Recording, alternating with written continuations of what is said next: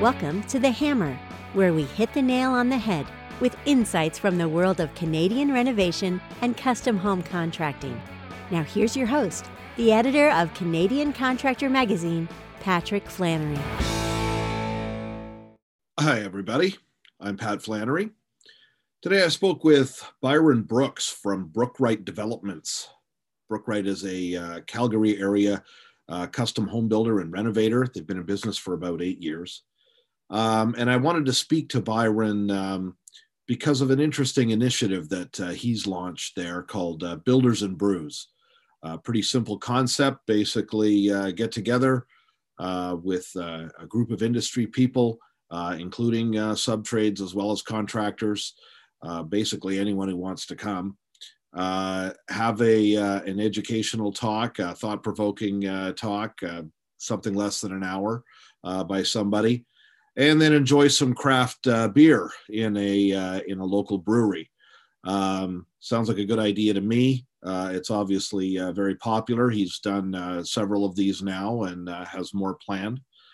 Um, and uh, Byron has an interesting story to tell about uh, his interest in uh, collaboration, industry collaboration, people getting together and working together. Uh, that grew out of uh, his experiences when he was renovating a tap room and was kind of amazed by the way that the uh, all the local craft brewers, even though they were technically in competition, would come by and help each other out with supplies and advice and and even helping with some of the construction elements in this tap room. Um, so Byron has an interesting story to tell there. Uh, we also touch on uh, his experiences getting uh, Brookwright set up following uh, uh, his work on some flooding uh, Uh, disasters uh, in, uh, in the Calgary area.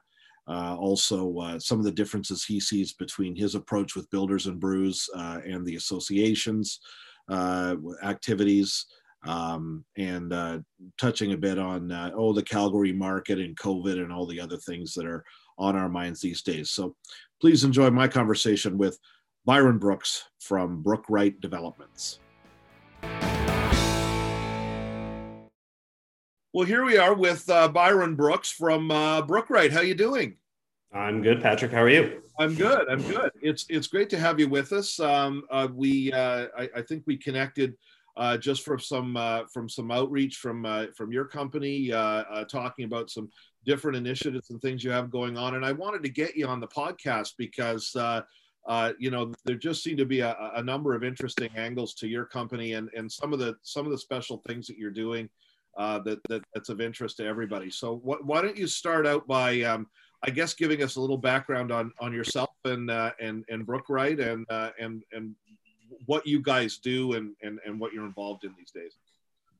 Sure, absolutely. That's a that's a good place to start. So uh, I am a carpenter by trade. So I went through the full um, Red Seal and apprenticeship program. I did that when I lived in Vancouver, uh, doing larger commercial projects. And that over the course of the last 20 something years, 22, 23 years, I think, uh, has led me to where I am now, which is the uh, the owner and operator of a custom home building business here in uh, Calgary, Alberta, focused on uh, building high end, architecturally driven um, custom residences mostly.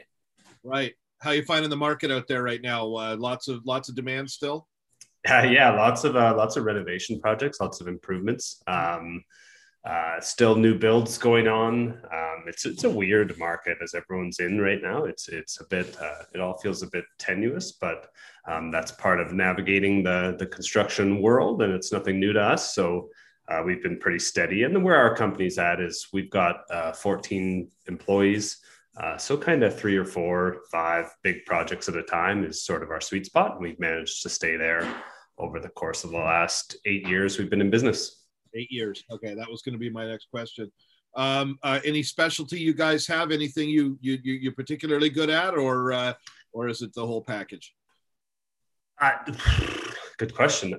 we actually uh, we came to recognize that we uh, we are fans of architecture and design. So our best projects are working with um, with architects, where architects are leading the project. It kind of says something early about the client's uh, intention with the project. If they're prepared to engage uh, an architect for full scope of work, it usually means they're a little more invested in the product that you're putting together. Um, I was I was joking with a, an architect the other day that it's almost like a, you're commissioning a piece of art, which sounds kind of kind of hoity-toity, but that is uh, where we've ended up. That that's where we fit in the market. So um, if you if people check out our website, you'll see we've done some uh, really interesting projects with international architects, which has been a something I feel blessed to have been involved in. Um, so that's kind of our sweet spot. But then we actually have a, a sister company as well because we recognize that um, not all clients have that kind of budget. Not all projects demand that kind of rigor and um, management load basically. So uh, we have a sister company called brighton projects that specializes in uh, smaller commercial projects as well as um, residential renovations. That, that's good. So you got you got you got kind of a kind of a volume segment and more of it and more of a specialized segment. So that yeah that that that that makes that makes a lot of sense i think as a business model. T- take me back to your move into uh, starting this company, uh, Byron. Uh, uh at some point, uh, you were, uh, as you say, a, a, Red Seal tradesman out working commercial projects in Vancouver. And at some point, you decided you wanted to be master of your own destiny. how did how did how did that happen? And, and and tell me some stories from the early years of setting things up. Yeah, for sure. It happened uh, kind of by accident, to be honest. So uh, when I lived in Vancouver and and trained, we were doing uh, I was doing like heavy concrete formwork. That was a, a, large part of my apprenticeship, and that was fun when I was in my twenties because you'd get out there and just grind and you'd work hard, uh, and, and I, I loved it at that time. But as that moved on, I got tired of uh, spending too many winters standing in the rain with water pouring down the sleeves of my of my rain gear. Um, yeah. So I ended up going to uh, residential renovations then and focusing more on interior finishing carpentry, which I think is a kind of a natural trajectory for most carpenters.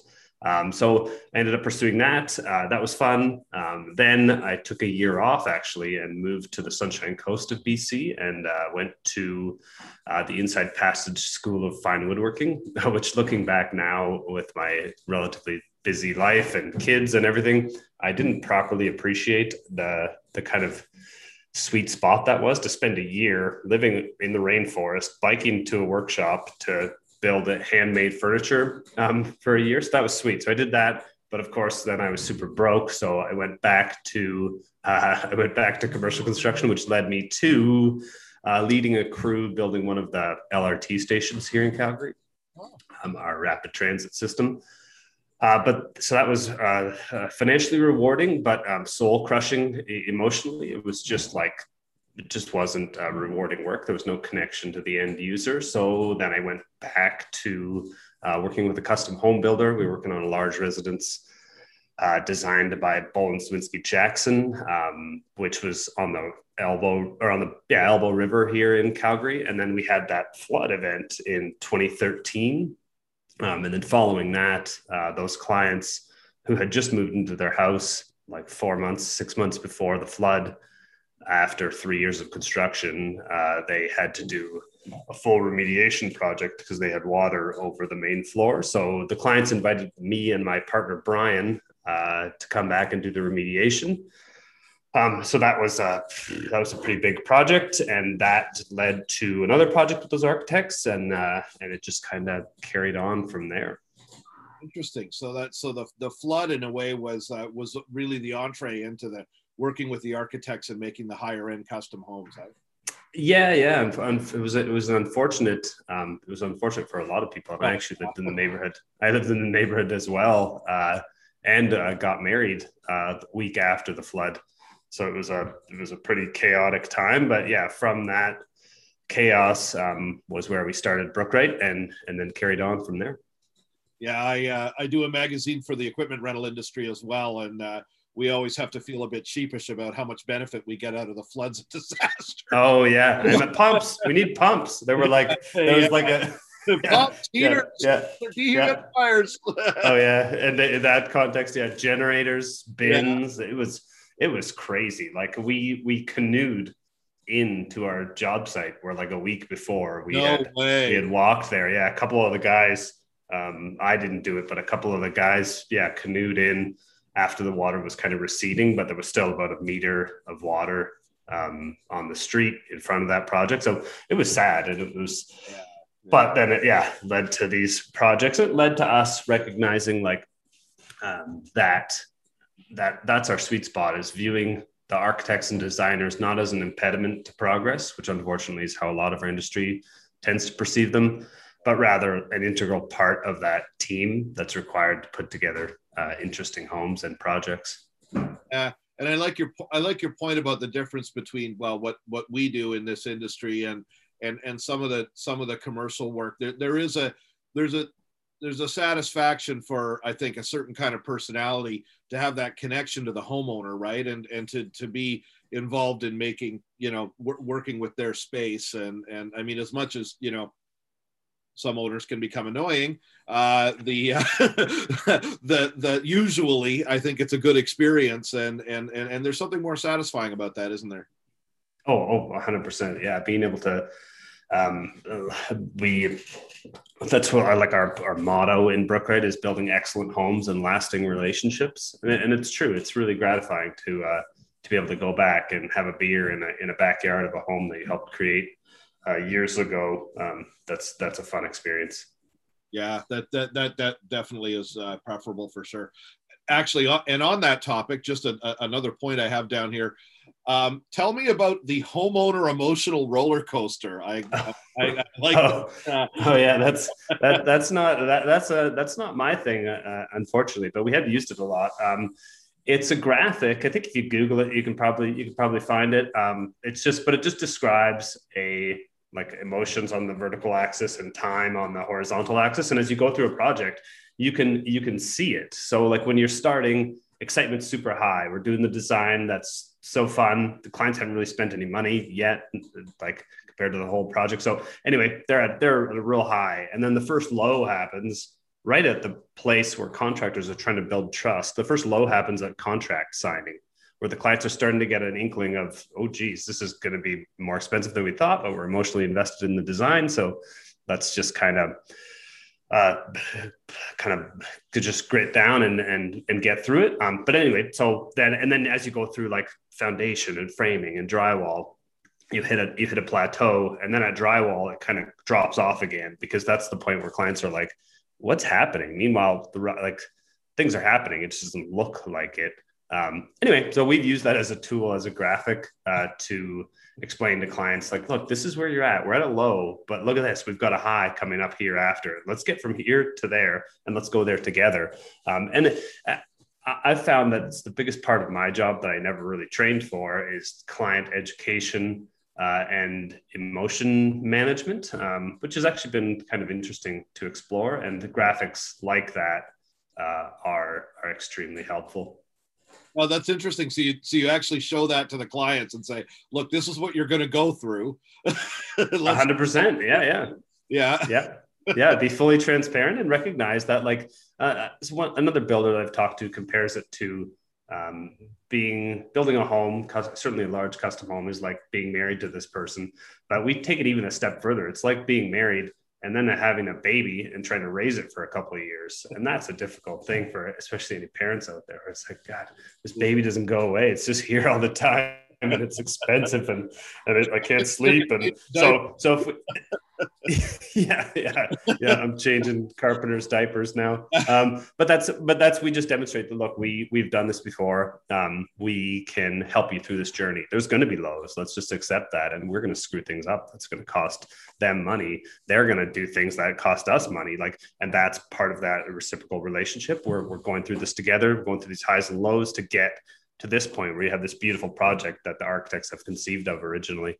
Um, so yeah, it helps, and, and full transparency. Yeah, absolutely. I've showed that. We it was actually uh, um, feedback we had from a client on a on a relatively difficult project. Uh, she was just losing it one day, and I did. I, I, I went to the I went to my computer, printed that, and then I just slid it in front of her, and she just started laughing, and it was what we needed to kind of break the ice in that moment. So, yeah, try that. Contractor should totally try that. Yeah, you know, it, it, it, it it's a great point. It's it's something uh, I, I'm sure there's not enough uh, uh, uh, talk or focus about among among the industry. You know, they, they talk you, you get a bit of if you get some sales training they talk a bit about managing expectations um, and but but they don't even talk about it enough i don't think and it, because there's just a massive benefit to having everybody understanding uh, understanding how these things are going to go and and and knowing in advance i think what uh, mm-hmm. what what what the what the feelings and the perspectives might be that's, that's yeah oh or knowing in advance the things that you don't know like yeah. like to say like here these are the things we're 100% sure about but we don't know if lumber prices are going to go mm-hmm. where they have been or if they're going to level off or if they're like we, we just there's some things that are outside of our either of our control yeah. but we're going to work together with transparency and kind of um, openness to solve whatever problems we come across hit hit that for me for a second how are uh, how are uh, materials out there and uh, and uh, what's uh, what's up, what's down, what's hard to get? Um, I think it's it's generally the same story as we're hearing uh, across Canada. Certainly, where OSB is is ridiculously expensive, uh, and TJIs seem to be hard to get a hold of. So we're working with engineers on upcoming projects to um, just source alternate solutions, whether those are open web trusses or um, moving more towards ICF construction. We do some ICF construction anyway. I just I like that um, method. So um, we're kind of we're held to the same sort of mysterious set of circumstances that are driving up these prices that everybody else is. Um, where we are in in Brookwright, we don't do as much volume and we don't do any spec building, so it doesn't really um, uh, affect us as closely and we just we just try and uh, control it and express to the clients like look this is what's going on. This is the implications for the overall project budget and um, here's where we're headed. Awesome. Let's let's move on to the the, the other thing that that you're involved with that uh, you know is is so interesting um, is this builders and, and brews project um, just tell, tell tell me what it is. Yeah, for sure. This this this other thing. It's a it's a. I try to legitimize uh, beer drinking in in my work to my wife. So that's this other thing is a whole effort to uh, to legitimize craft beer consumption. Uh, and turn it into a write-off, um, which has been nice. So no, it's uh, we. So here in Alberta, uh, six years ago now or so, um, there used to be regulations regarding uh, how you could start a brewery. So you had to brew something like 500,000 liters of beer uh, to classify as a brewery that could then sell that beer, which is a barrier to entry, right? It's a big barrier to entry because 500,000 liters of beer is a lot of beer. So um, a few uh, groups here, Toolshed and Bandit Peak, um, craft brewers, they lobbied to get those rules changed. So, and they were successful. So what that led to was a proliferation of craft breweries, um, one of which Annex Ales, which is actually where we have our office right now. So behind that wall, there's like literally stacks of craft beer, which is which is awesome. Um, but but we were helping build the tap room here. Um, and through that experience, I got to see firsthand how that industry, that craft beer is working to build each other up. Um, so the story I, I tell there is uh, because it's true, but I've had to I've repeated it a few times, but that's fine. It's a good story. Um, the story there is uh, is that we were working in that tap room, and one day uh, other brewers would come in and with their shirts and all their gear, and I'd say, "Hey, what are you guys doing here?" Oh, we're helping. Uh, we're helping them set up this equipment because we screwed it up when we set up our brewery. We don't want them to make the same mistake because it was stupid. So we're just giving them some tips on how to run all this plumbing and set up uh, set up all their brewing equipment. And then a few days later, um, a different set of brewers come in with a pallet full of bags. And I say, what are, what are you guys doing here? Oh, we're dropping off this hops. We had some extra and we know they need it for this batch of beer. I thought, okay, that's pretty cool. And then a few days later, other brewers came in with kegs. And I said, okay, what are you guys doing? And they had these kegs. They said, well, we want them to have cold beer on tap when these doors fly open and, and beer drinkers come pouring in. Uh, so we're just dropping off some of our beer and then they'll sell it.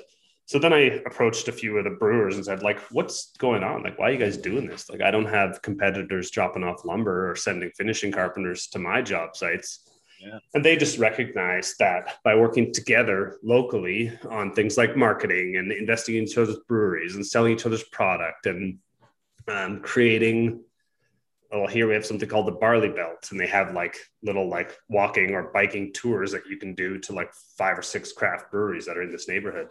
But they just realized that by teaming up to educate clients and help each other out, they could kind of get a bigger piece of that beverage pie from the the Molsons and the Coronas and the Heinekens and the InBevs and the big multinationals and the and express to clients the value that comes with craft uh, product. So anyway, so we got to see that, and then I reached out to some of my colleagues here in design and construction. Said, okay, how can we emulate this model? Like, how can we help each other in the way that the craft brewers have been doing?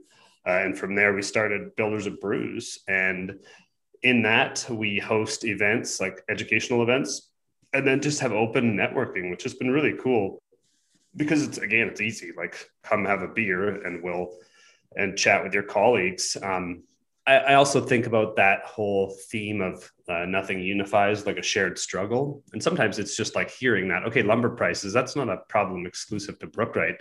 Everybody's going through that. So, like, how can we find that? Oh, maybe I didn't know that Mountain View building material just got a load of uh, cedar four by sixes in, or like, so we can kind of share some of those ideas and, and techniques and tips. And, um, and that's been really cool. Yeah. It's, it's that, uh, it's that theory of a, a, of an industry instead of a you know a bunch of individual people just doing whatever they do. Um, you know kind of a kind of a community spirit uh, rising tide floats all boats thing right? I, I, mean it's not a it's not a new concept. Uh, uh, presumably every association on the on the planet is is built on that idea.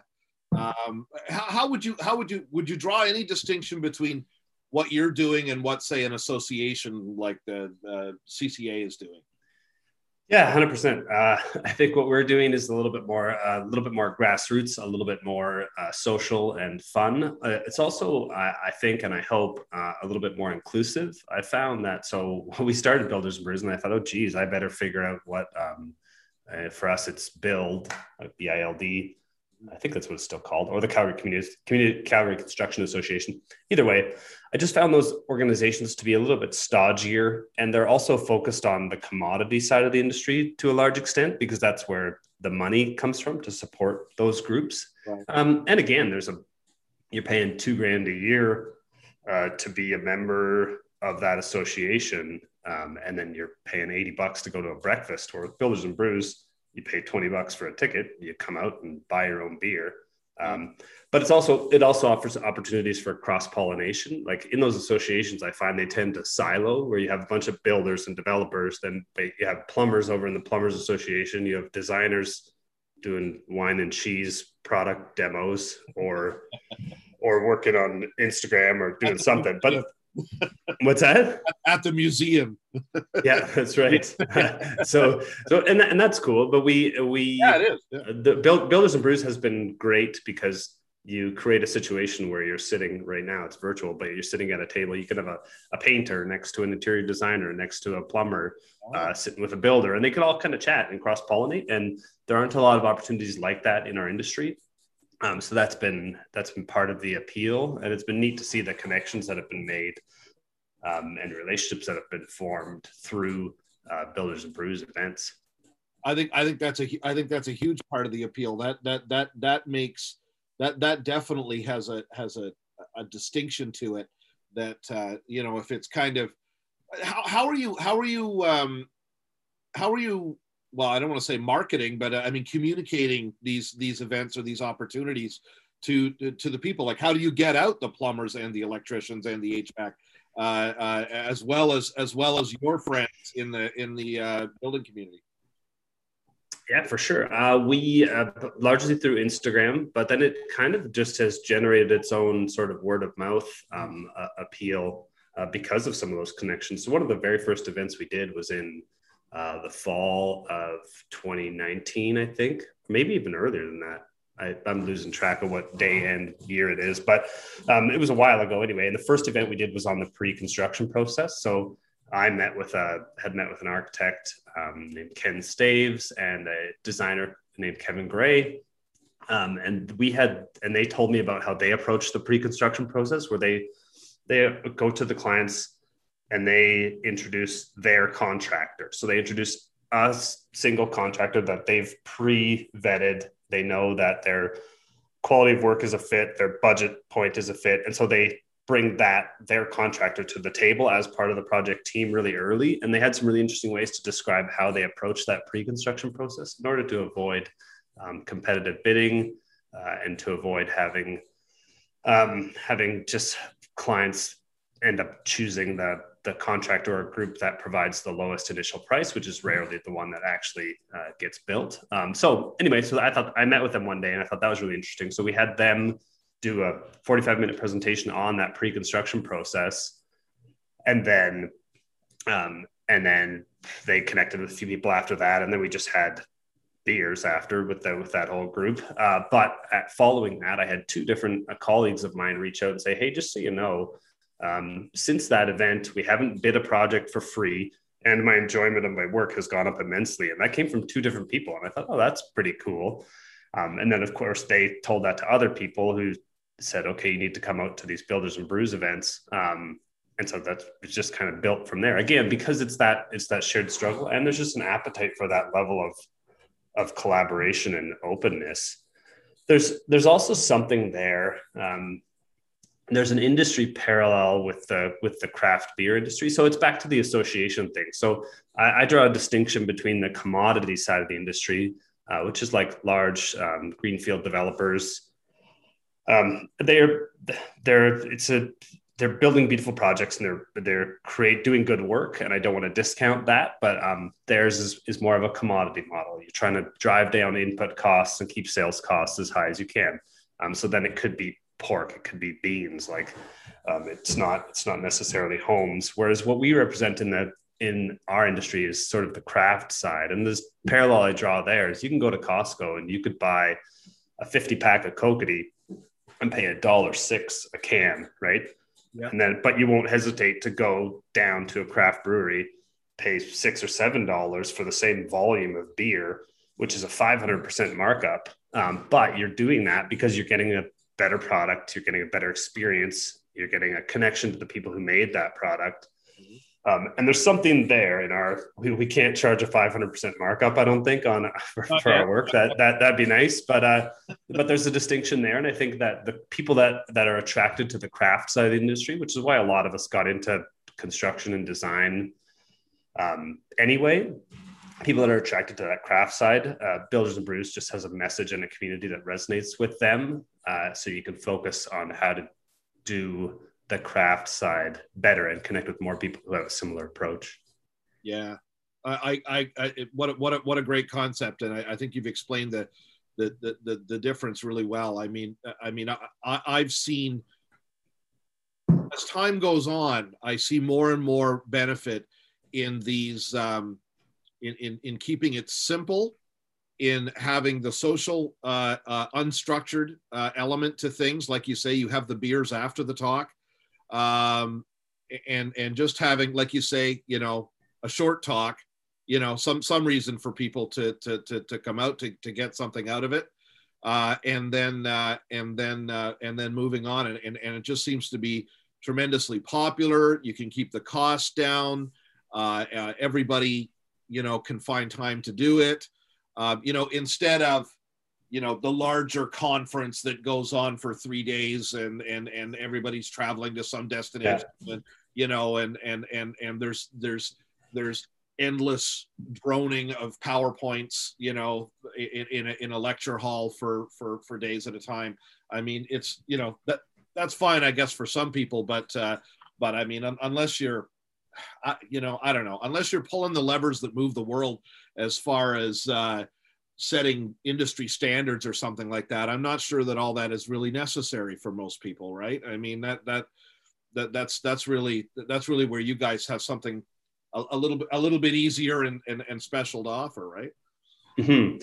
yeah absolutely. And it's like and i think I don't want to paint with too broad a brush, but I think a lot of people in construction, me as well, like I didn't school isn't where I did my best work. Right, so right. those longer conferences I get, like I get yeah my ADHD flares up and then I I get bored easily. So we we try and yeah keep our keep our events concise and we try to provide actionable takeaways that people can apply to their business the next day. But what we don't want to become is somebody like, like there are groups that are doing that sort of business coaching, like Breakthrough Academy, um, and and a few other people. That's not what we're trying to do. We're just trying to provide a place for education and connection um, to foster collaboration in our industry. We actually have a um, we have an event coming up at the end of the month here, which is going to be really interesting. Uh, we're doing it in collaboration with um, a group called Building Equality in Architecture, and that's a that's an international group, uh, but we're doing it in conjunction with their Calgary chapter.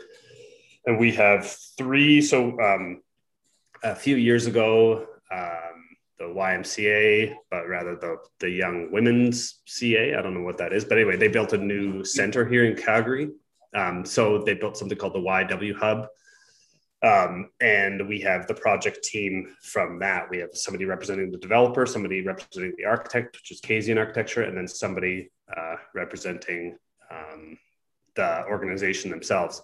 Anyway, so we have three construction professionals who all happen to be women, and they're going to be uh, doing a panel discussion on um, on both community building and like in terms of that project, um, but also about uh, career paths for uh, women entering construction, which I think is pretty cool. So we're doing that one virtually on a platform called Gatherly, uh, and that'll be later this month in uh, May. So that'll be cool. I'm really looking forward to that one. How fantastic! Yeah, that's that's a that's a great thing. We we had a lot of fun with our women in construction thing back in March, um, and uh, you know, it's it's something my readers are probably going to get sick of me banging on about. Uh, but I just I I think it's so critical for people to find ways to get the ladies, you know, involved in the industry because uh, everybody needs the labor, man. Uh, yeah.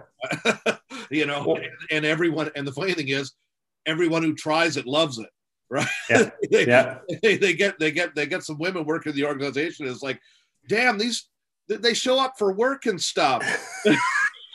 that's yeah, that's that. Uh, my colleagues here, they have a, a, carpenter named Jessica, and she she's been awesome. And they, they said exactly that. They're like, she does what she's supposed to do, and I'm like, yeah, that's uh, that's uh, that's that's kind of basic, but it's awesome that that's yeah. and and that you can but that getting that message out that there are viable career paths and the thing i'm the things i'm describing about so like i think a lot about what the future of our industry looks like like not in a year but 10 years 20 years and i think uh, automation um, and more um, like panelized solutions and prefabricated yeah. solutions are going to drive the commodity. It's going to like create that commodity craft separation even yeah. further. And the things I'm describing that make Brookwright um, uh, good at our work are empathy and transparency and um, emotional intelligence. And those are things that where uh, where where women have traditionally been put into like okay you're going into nursing you're going into some kind of caretaking role. There's those roles exist within construction as well and that becomes a differentiator. Wow. Um, but there's also apprenticeship paths and there's all kinds of interesting opportunities. So anyway not to get too deep down yeah, down, yeah. down that hole. But I, am excited about that event, and I'm just excited to learn myself about about how um, these ladies got uh, to where they are in construction. Yeah, yeah, they're they're always they're they're always great stories. Um, tell give me give me um, can you give me some example of some other topics you guys have done?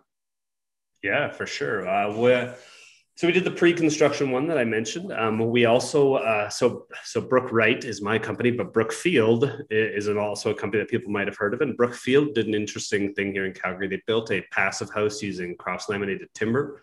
Hmm. Uh, so we had a group from Brookfield present to us on some of the some of the obstacles they experienced and why they chose to do that project that way and, and how it turned out and just to educate people a little bit more about passive house uh, in general which is quite popular right now. So we did an event uh, with them. Um, one of our most popular events as well was uh, um, was with habitat for humanity. Because again there's like so that it, the example that i told but i don't have like nobody's dropping material off at my sites but through the restore through the habitat for humanity restore you can do that you can like call them and say, Hey, I have this like extra lumber. We don't have a place for it.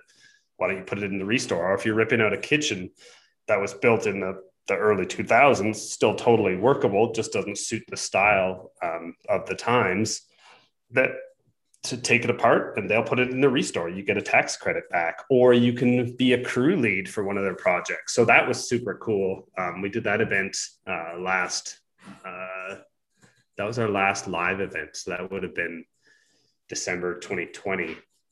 Um, but anyway, so that was that was one, uh, and then lately, as we've gone to online, we've been uh, transitioning to um, panel discussions, uh, which has been interesting. So last time we had a a realtor and a developer uh, and a technology guy just do a brief panel discussion, um, and then, like I said, the one coming up, and then there's been a few more. I can't exactly remember what they all were, but um, we tried, like I said, try and provide some actionable takeaways or introduction to a new idea that people might not have otherwise known fully about. What What were the takeaways on the cross laminated timber? Harder to fasten, or uh... uh, the so uh, so Brookfield. Uh, did it as an like I said, they did it as an experiment, like a research um, and development project. It was uh, the permitting was difficult because there um, it was hard to get the city to understand. Like, well, we don't need a furnace. Like, yeah. the fridge can heat this place. Um, so there were some complexities there. Um, the costs were way out of line with what they would normally build. Um, but uh, the CLT, I think overall, I think what they they sourced European um, cross laminated timber, but now we've got a few more local options. There's actually a new facility uh, in Nelson, just south of Nelson, BC, that's um, operational now called Kalesnikoff. uh, and they like they maintain their forests in a in a in a European model, uh, and they're pressing their own um, panels now. So I think having some of that locally available material will change uh, the adoption of mass timber. Um, but this was kind of a, a, bleeding edge early adopter and was therefore very expensive, which uh, Brookfield probably won't be emulating anytime soon. Um, but in the custom home space, we'll have opportunities to uh, to play around with some of those um, systems. Yeah, I've yeah I've I've I've I've taken a look at that one in the past and uh, and and kind of gone, and eh, not quite there yet, but uh, yeah, and certainly not like to say not for mass use. Uh, yeah, specialized. Even even the strategy like one one major difference there is now you're doing a full outsulation strategy right? So you're you're doing, putting all your insulation on the outside which is cool but it also creates a home where like people are like where's where's the drywall? Like, where's it's just all this wood? Oh okay well we can put drywall over it if you want but so i i really like it. I like building assemblies that reduce the number of layers um, just because it, it makes things simpler um, and it's from a design standpoint a little bit more uh, pure um, but yeah, it's not for everybody, but it's exciting to see uh, companies trying it out and to see where that's going to go.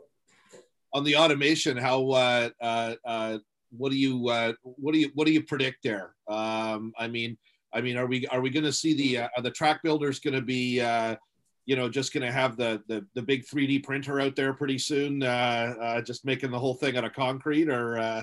i i don't know. That's a i don't know. That's a few years that's a few years away. I think um i was i was bummed. I was supposed to go to germany uh in last may um, to go on a tour of a few different uh, home building facilities there. So part of the way and i've never been so i'm just uh, talking out my butt a little bit but um, they panelize their homes, um, but they build them in a factory setting. To say factory, they build them indoors and then they panelize them. So these these home builders churn out three or four thousand completely custom designs every year, but they build all the panels in a in a indoor situation, and they chuck them at sites and um, stick them all together with all the wiring, with all the with all the siding on the outside. Um, in it, right? Yeah. Yeah, yeah, yeah, and all the all the ducting's in place so that it's built around a core. You have a core, almost more like a mini commercial building. So I'm very eager to get back there and explore that because I think it's it's a model more like that where. Um, more, much more panelized construction. You see it already with like like trusses was the early advent of that, but now we see wall panels and, and full walls flown into place. Um, we have something like superior walls uh, for the foundation systems where they can, if it's a square foundation, you fly in four piece, four walls that are already insulated and studded. And so I think we're going to see more of that. Um, so should probably buy a crane at some point, buy a mobile crane at some point here. That might be a good move. Um, but uh, yeah, that's, I think that's the direction we're going to see in the next couple years. Um, further down the road, um, yeah, I don't know what that looks like. You've seen a few, like not not 3D printers necessarily, but you see um, like a like a crane assembly that's on that's on track, so it'll just move its way down a neighborhood. Yeah. yeah, and doing the 3D printing. So I think it, will there'll be an interesting mix. We'll, we'll, we'll see. It's a it's sometimes frustrating because our industry is one of the slowest um, to change, and people talk about how fundamentally we're still building houses the same way we did 120 years ago when if you tried to get me to drive a car from 120 years ago, I would just probably push it off a bridge. Um, but that's still how we build houses. So, so, but it, it's exciting to see uh, some of the little changes that are coming. I think uh, also where it's going to manifest itself more um, is with the technology the guys use on site, uh, and when some augmented reality starts to come into play for like um, training and apprenticeship training and install like imagine if you had an install manual that you just queued up on your on your glasses and you say okay connect this part to this part now this part to this part and then you say oh i need help and you click the little help button and a technician from the factory said oh you know what? You've done this wrong here. You need to anyway you need this washer. Okay we're sending it out. It's going to arrive tomorrow. Like there's some of that stuff. And even with the guys on tablets being able to um, look at the plans i think we're going to see the end of of two dimensional plans and the end of like flat printed plans in the next couple years. If you, if uh, people look up a program like um, it's called Revizto or even a, a Sapphire viewer, like all, all your truss manufacturers, they make a 3D model and you can get it on something called the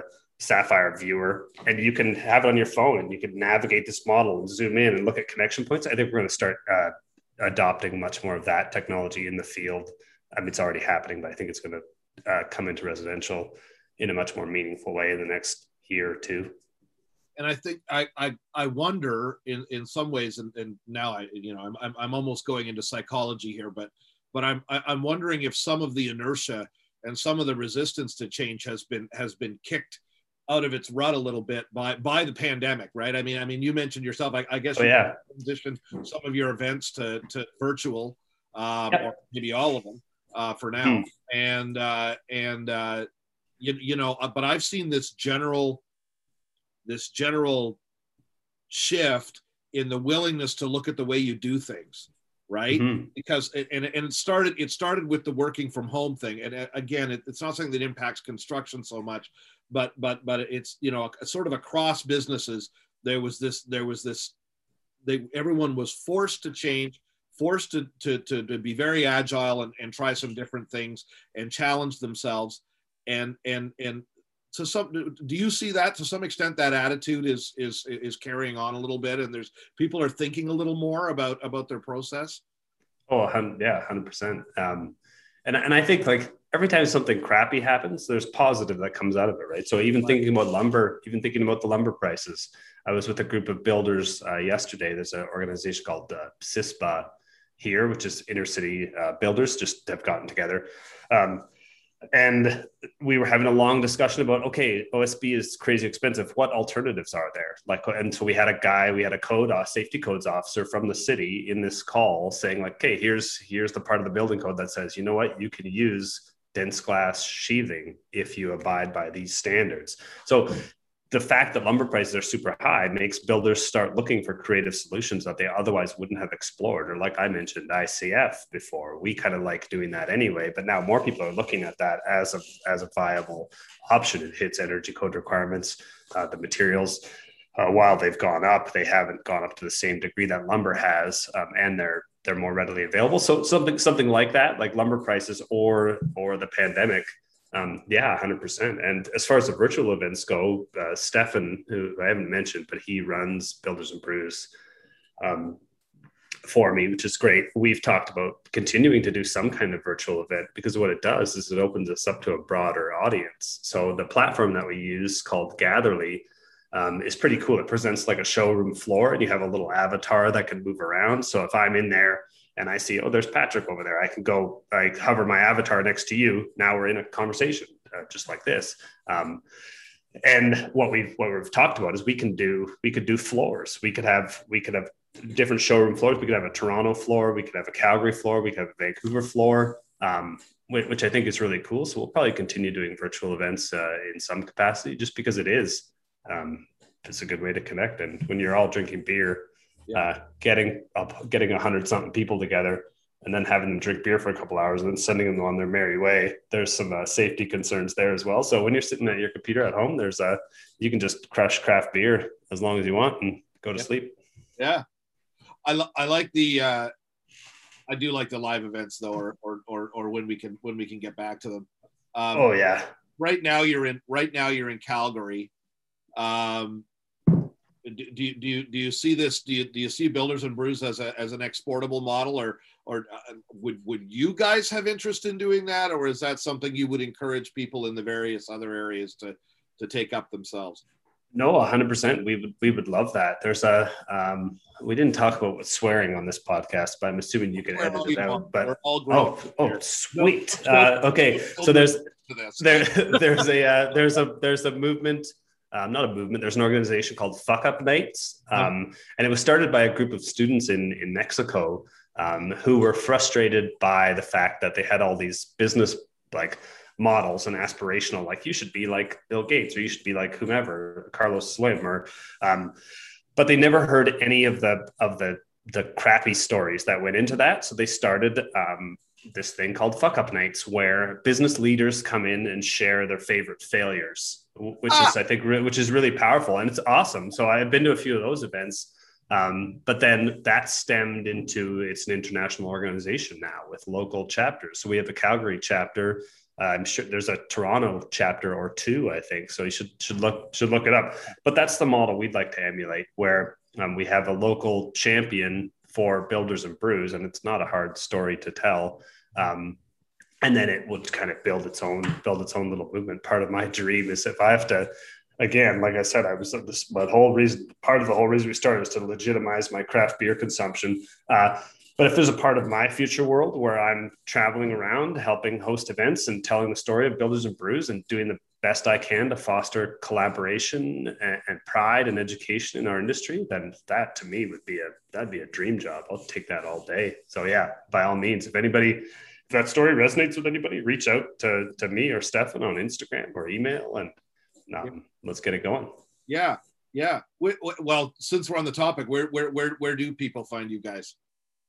Uh, so builders and brews. I forget the exact tag, but if you if you search for that on Instagram or at buildersandbrews.ca, um, we have a website there. Uh, and Brookwright is just Brookwright underscore construction on Instagram. We're pretty active there, and we try and try and tell a little bit more of the behind the scenes story. It's not all just flashy, flashy pictures of fancy homes because we never forget that it's people that put them together. So we have some fun there. So either of those places is a good spot, and and a direct message there will get right to me. So okay, and pe- pe- old old old crotchety people like me who use email and telephone and stuff. yeah. You give out your email address if you don't want to, but the, can they find that on the websites? Oh, oh, 100%. Yeah. Brookwright.ca. Okay. Uh, if you if you email or call through that number, uh, again, it'll get through to me. Uh, so yeah, it's a, it's funny. We like we yeah my so Brian, my partner, he's uh he's he's in his he's a seasoned construction professional. We won't we won't mention his age, but he uh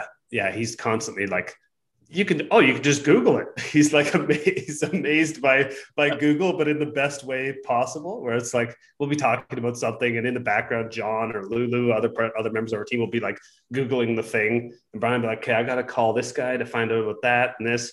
And they're like brian we uh we got all the answers right here. Oh okay. Yeah. like that's to the pandemic and to, to, to the adoption of technology. That's just going to happen real quickly. I'm excited to see what the next generation of construction professionals come up with. Um. I did some speaking for, I did a uh, something with SAIT with our technical school here for the, the, project manager for the project manager program, and a few of those um, students have come out to Builders and Brews events as well. But it's been really exciting just to see some of the new ideas they're bringing and uh, um, sort of their excitement about the industry, which is different from my experience coming up as a carpenter, but I think equally relevant, or maybe even more so, uh, as technology is adopted more quickly and um, and things change. So anyway, it's been that's been interesting. It is it, it, it is changing for sure. I, uh, I I see it on the equipment side a lot. Uh, I see it a lot on the digital side that you're talking about with uh, uh augmented reality and bring in the tablets and things. Yeah, no, it's a it, it's an interesting time to be in this, and you know, it's uh, I, will I'll suggest to you that uh, that that Ontario is probably a, uh, a, a prime target for the building and brews uh, concept because uh, we too had a bit of a craft beer revolution here.